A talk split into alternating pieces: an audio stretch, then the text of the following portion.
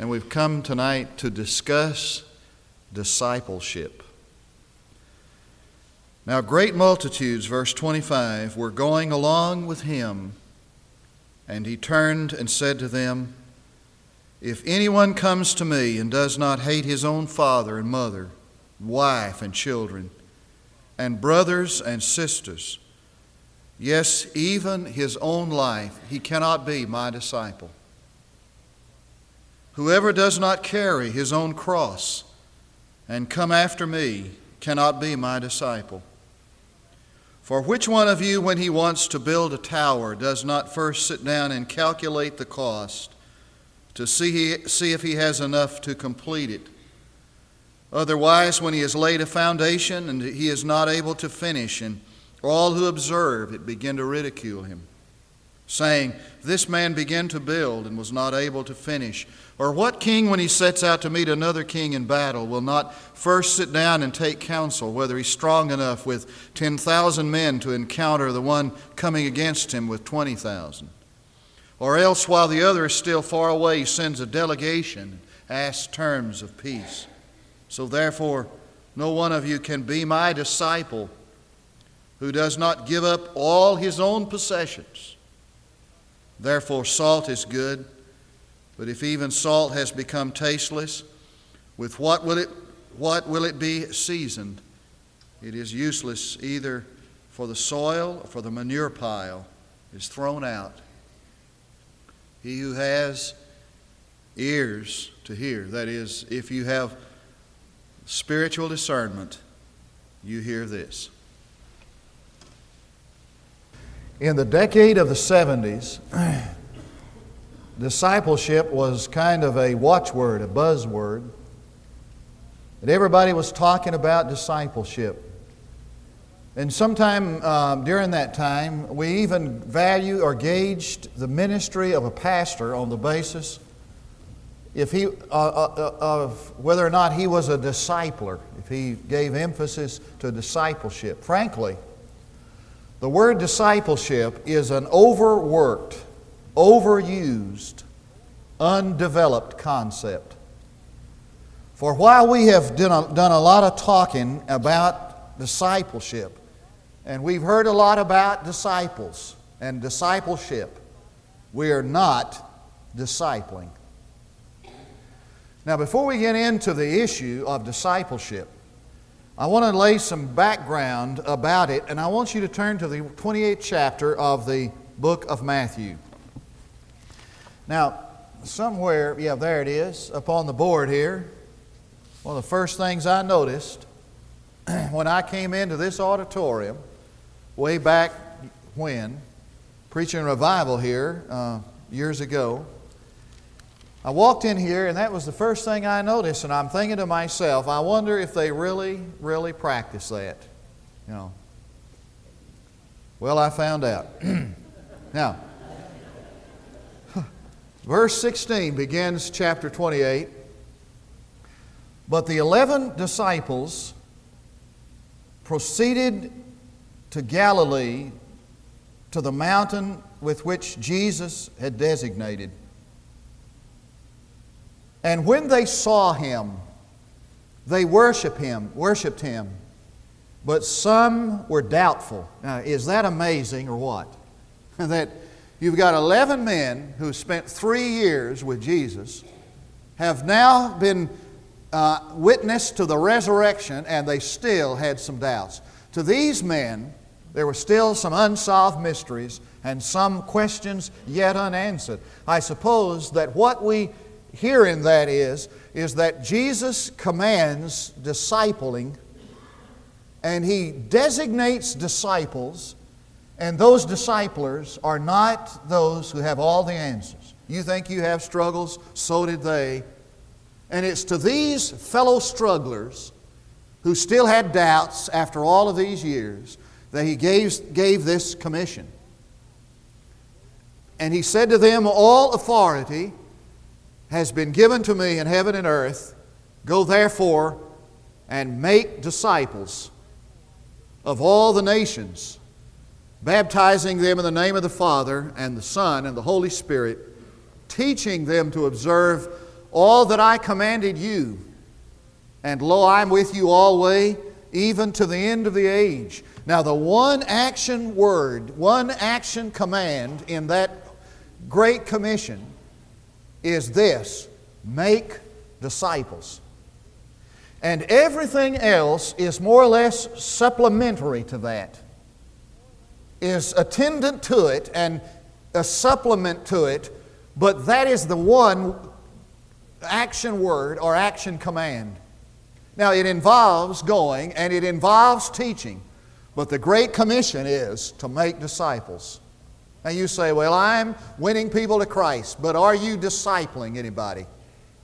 You say, Well, you just don't know how many years I've been a teacher in the Sunday school class, but are you discipling anybody? And if we're not making disciples, we're not fulfilling the Great Commission, regardless of what else, ever else we want to do, and, and you know, however else we want to talk about it. Now, there is some mistaken concepts, and I need to lay these, uh, you know, aside and, and deal with these before we get any further. By the way, I'm, on, I'm preaching my Domino's sermon tonight. If I don't deliver this in 30 minutes, you don't have to pay me. So you can keep a watch on it and just hang in there. The first mistaken concept is that that Jesus really ministered or you know to the multitudes and that Jesus primary ministry was the great crusade ministry and that there were many converts who followed Christ. That is not so. There were many followed him at the beginning, folks who went along with him at the beginning, but he spent most of his time with a few men, a handful of men, of 11 or 12 men. Now, I want you to see how it worked. In Mark chapter 3, and all of this you've heard before, but you're going to hear it again. Mark chapter 3, verse 13. And verse 13 of chapter 3 in Mark's gospel reads like this And he went up to the mountain and summoned those who he, whom he himself wanted, and they came to him. And he appointed twelve that they might be with him and that he might send them out to preach. Now, probably some of you might be thinking, now that, that must be a wonderful thing. What a, what a great thing that Jesus wanted these men and he summoned them, and in essence, he said, I want to make an impact through you in this world.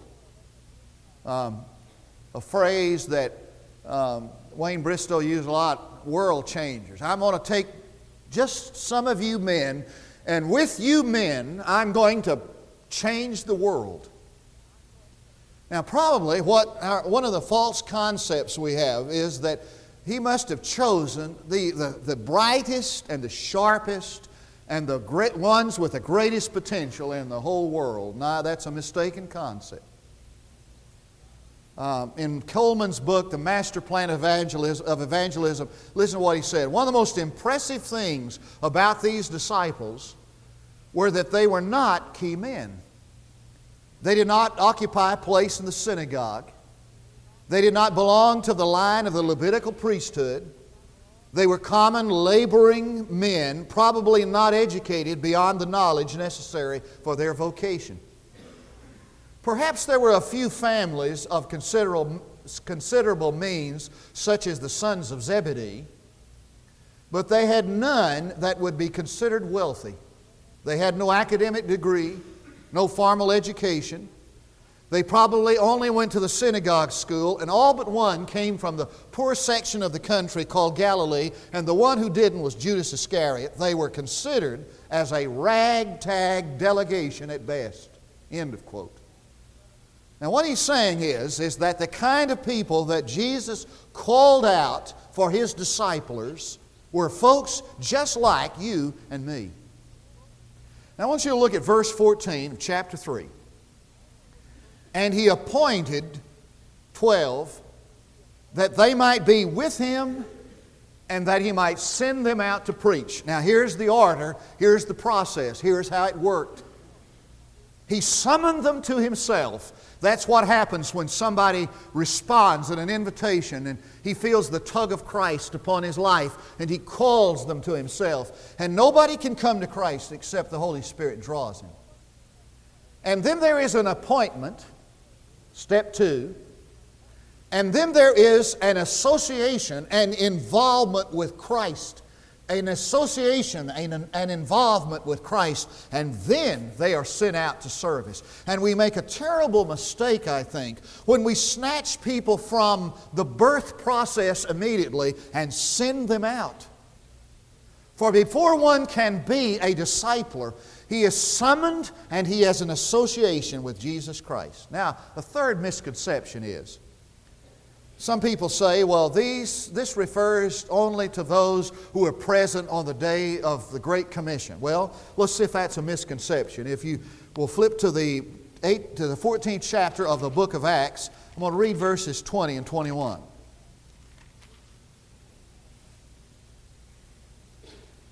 Acts 14, chapter, chapter 14, verse 20.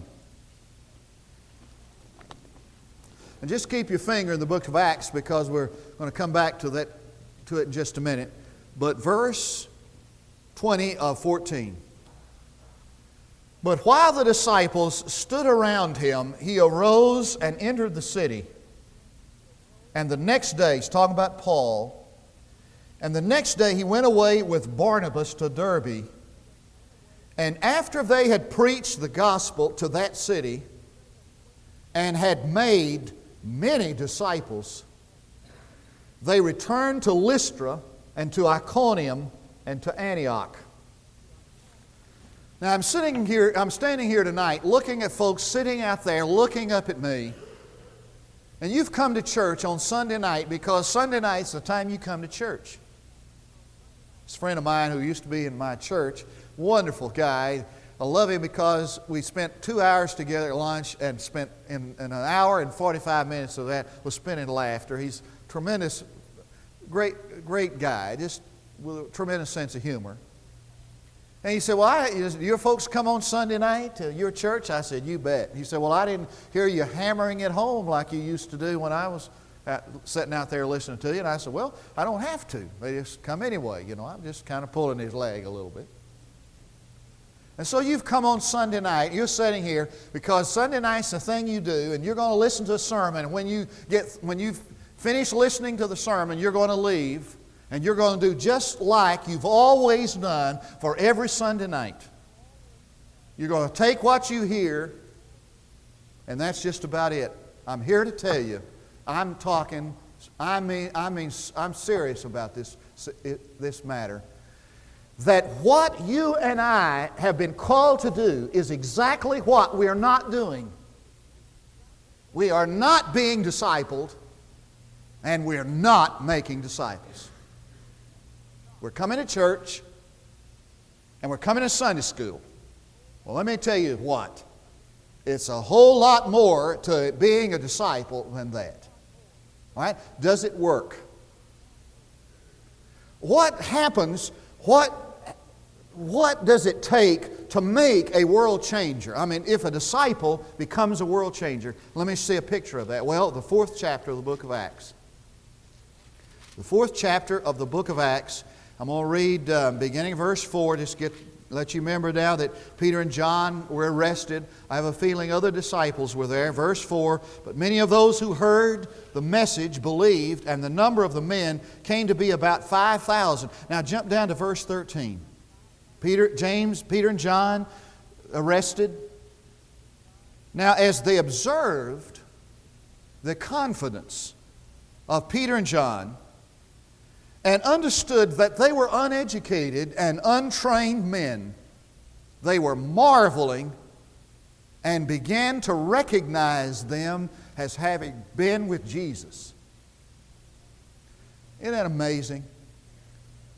That when they took stock of this issue, it just began to dawn on them that these untrained, uneducated men had something that had an impact upon them that was irrefutable And the reason it had such an impact was they had what? Been with Jesus.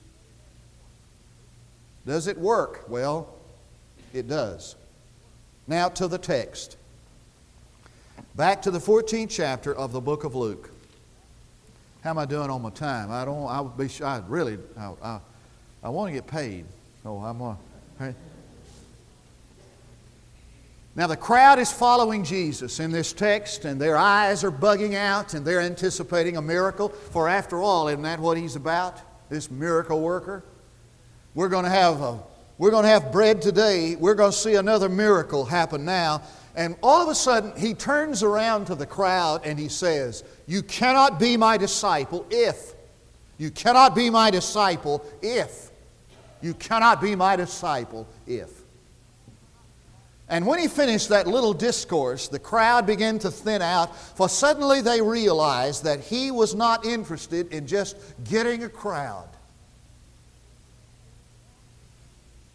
Now, somehow along the way, we've missed the mark at this point because we are just happy as what my father used to call a dead pig in the sunshine. We can just get a crowd, you know. And we gauge the value of what we do on Sunday morning to a great degree by the crowd. If we can get a crowd, he's not interested in getting a crowd. And it thins out. I want you to look at verse 25 again of that 14th chapter that I read right before uh, Mark's sermon uh, song. Now the great multitudes were going along with him, going along with him, and it sounds like you know, it sounds like the 20th century because there are a lot of people, you know, just kind of drifting along, you know, Sunday after Sunday, going along with the Lord, you know, just kind of Christ died for me and that kind of thing. And he turns around, and I can just see this long index finger pointing at them. And in verses 26, 27, and verse 30, he spells out the requirements. Now, verse 26, the requirement of being a disciple has to do with relationships. And he said, that if you don't hate your father and your mother and your brother and your sister and your wife, you cannot be my disciple. And that's just plain as you know as you can get it. Now I hear what you're saying. You're saying, oh, I knew there were contradictions in Scripture. Because the Bible says for us to love everybody, and then it says for us to hate them. The Bible says that we're to honor our father and our mother, then it says we're to hate them. I knew there were contradictions in the Bible. Well, you know that's not true. You know that God doesn't contradict himself. Has to be another answer here. What he's talking about is the lordship of Christ over, over every relation, relationship, even the relationship of your family. Easy for you to say. Now, to understand this, we need to recognize that the Hebrew thought Hebrew thought makes, makes much of extremes, and, and everybody understood that. So that, that the Hebrew would talk like this. If he wanted to say, I like this more than I like that, he'd say, I love this and I hate that. And they understood that. And what he's talking about here concerns a commitment to God which transcends every relationship. It means that allegiance to Christ is to have priority over everything else, even family itself. And so the will of God must be elevated over the will of the family and your relationships, whatever they are. And what on the surface appears to be directed against the family is in reality the only way in which a family can truly be blessed. Now, watch this. For instance, if you love your family in such a way that you put them ahead of God, or if you have a relationship in which you put that relation, person or that man, that boy, that girl, that man or that woman ahead of God in that relationship, you know what will happen? You will end up worshiping your family and they will end up being all you have, and you will end up being all they have. And we recognize here that family love, though a wonderful thing, can be a tragic thing. If the center of your life is your family in such a way that you place them above God, you will end up worshiping your family and they'll be all that you have. In contrast, if the Lord is first in your life, you'll learn to love your family in such a way that you'll love them toward God. And if you have a relationship in which Christ is first, you'll end up loving that person toward God. That happened to me. As long as the Lord is supreme in the relationship. And so Jesus is saying that if you're going to follow me and be my disciple, you need to understand that I must be first in every relationship. Secondly, he's talking about personal ambition and personal goals. And he said, if you're going to be my disciple, you must take up your cross. It was like saying, take up the gas chamber, take up the electric chair because the cross was the instrument of death. What he's saying is that, that if you're going to be my disciple, knowing me and following me and loving me must be the supreme goal of your life. And would you fill in the blank? Do it honestly. You don't have to say it out loud. My great goal in life is to. Now, Jesus said, if, if I'm going to disciple you, if you're going to be my disciple, you, your goal in life must be this I want to honor Christ and do His will. And that is my life goal honor Christ and do His will. Now, the third condition, requirement for discipleship is found verse 33. It has to do with possessions. So we have relationship, we have personal goals and ambition, we have possessions. And he said, You cannot be my disciple unless all you possess you give to me. Now, somebody, I don't remember who it was, um, gave a little bit of a, uh, an explanation of the parable of the pearl of great, greatest price, and it is like this. said the guy was looking for the pearl of great price. You've heard that parable the pearl that is of the, the, the greatest value. He found it. So he said to the man, How much for the pearl? He said, Well, it's pretty expensive. I don't know where you can afford it now. He said, How much? Come on, tell me how much. He said, Everything you have. Everything. Yes, everything. How much do you have? He said, Well, I have about $10,000 in the bank. He said, Well, that's, let's sign that over. So they got out a little document. He signed over those CDs. He said, Man, that, just leaves the money I got in my pocket. Oh, you got some money in your pocket?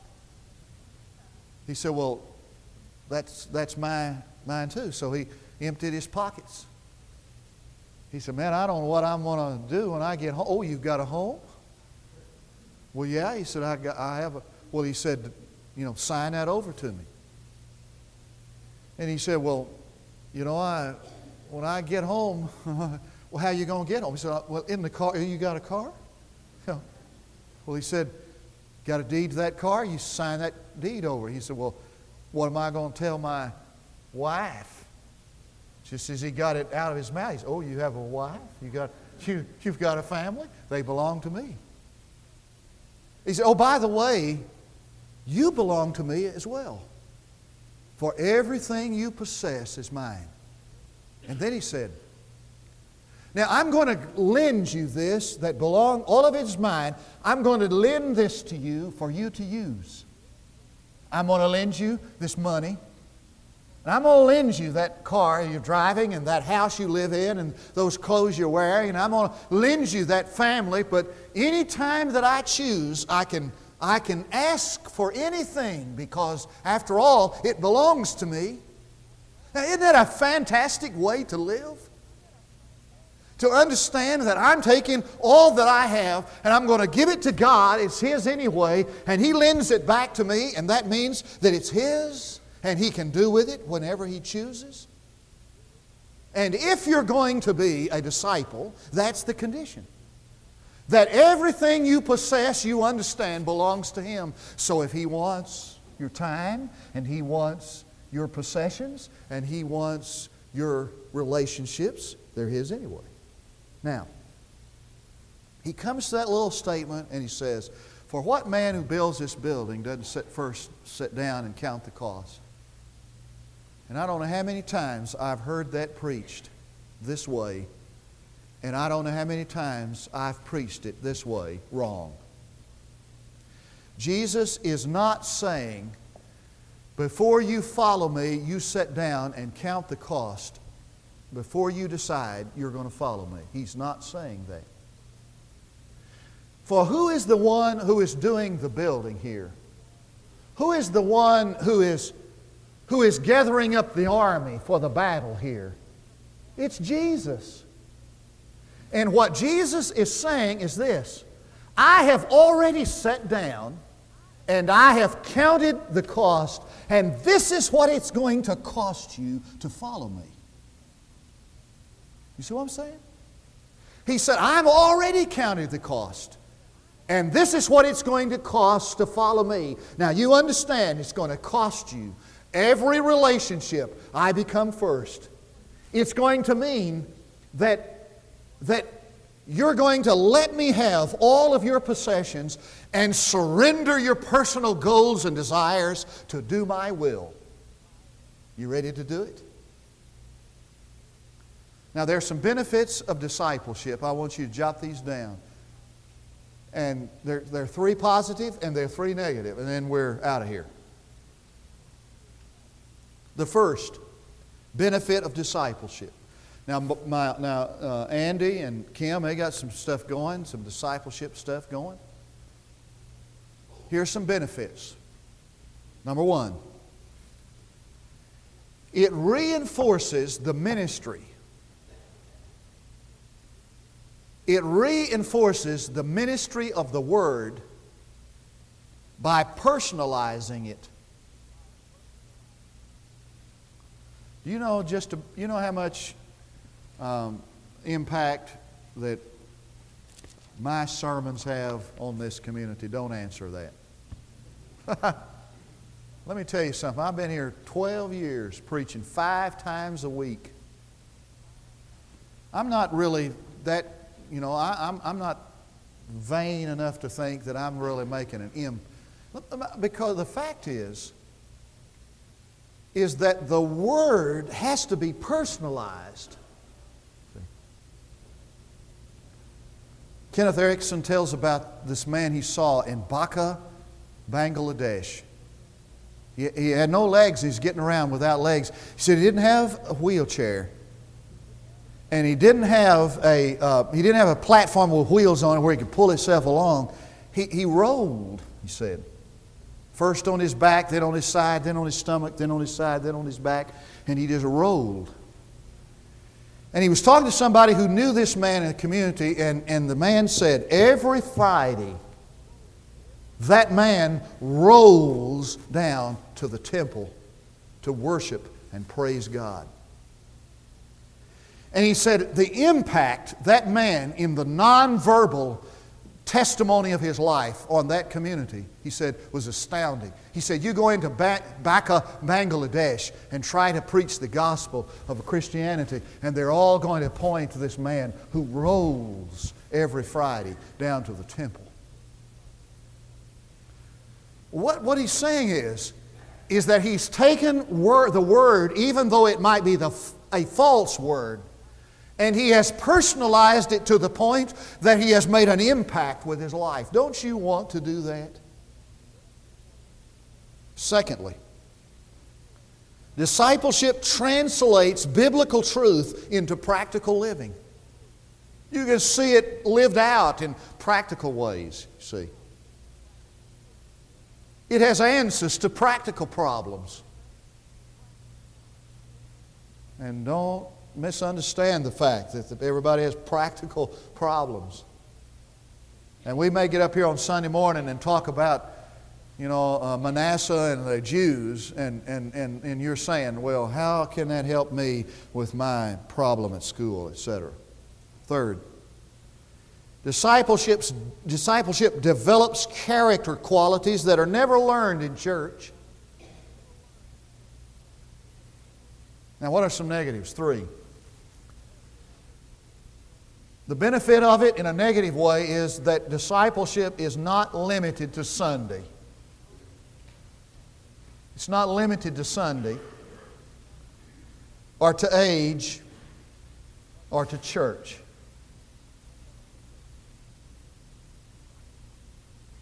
Second, it is not structure, structural. It doesn't have three hymns and an offering. I love this. It's not a program, it's a relationship which proceeds and operates at a point of personal identity. It's a relationship. And I suppose that everybody who's grown up in a Baptist church can tell you about its program and might not have a personal relationship that they can identify with Jesus Christ. There are many legends, this and I'm through, of the Taj Mahal. One of my favorite is the story about the Mughal emperor. You want to hear the money Mughals? The Mughal emperor by the name of Shah Jahan. His favorite wife died, and he wanted to construct a temple that would serve as her tomb.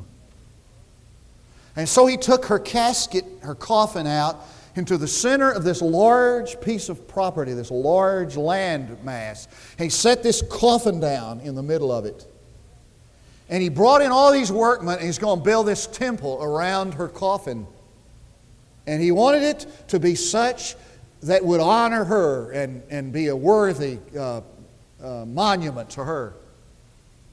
And the work began, and he became engrossed in the building of the temple. He, he soon stopped mourning for this favorite wife, and he, because he was obsessed with the construction of the temple. And, and the work went on day after day, week after week, month after month. And one day he was walking through the, the, the debris and the dirt and the, and the trash and the, and the, and the stuff from the, from, the, from the workmen, and he he, he hit his leg on an old box sitting there, and he, he brushed, his, brushed his robe, got the dust off, and he, he called one of his workmen and said, Throw that box away. And little did he know that he had just given the command to throw her coffin away. And so while he was building the temple, he forgot about the wife.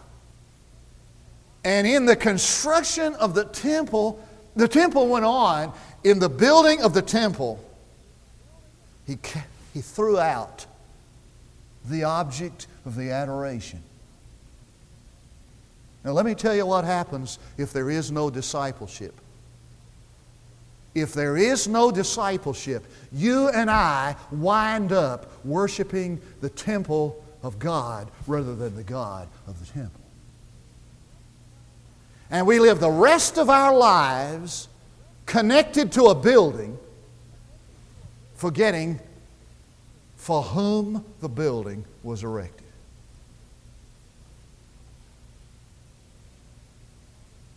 No one can follow me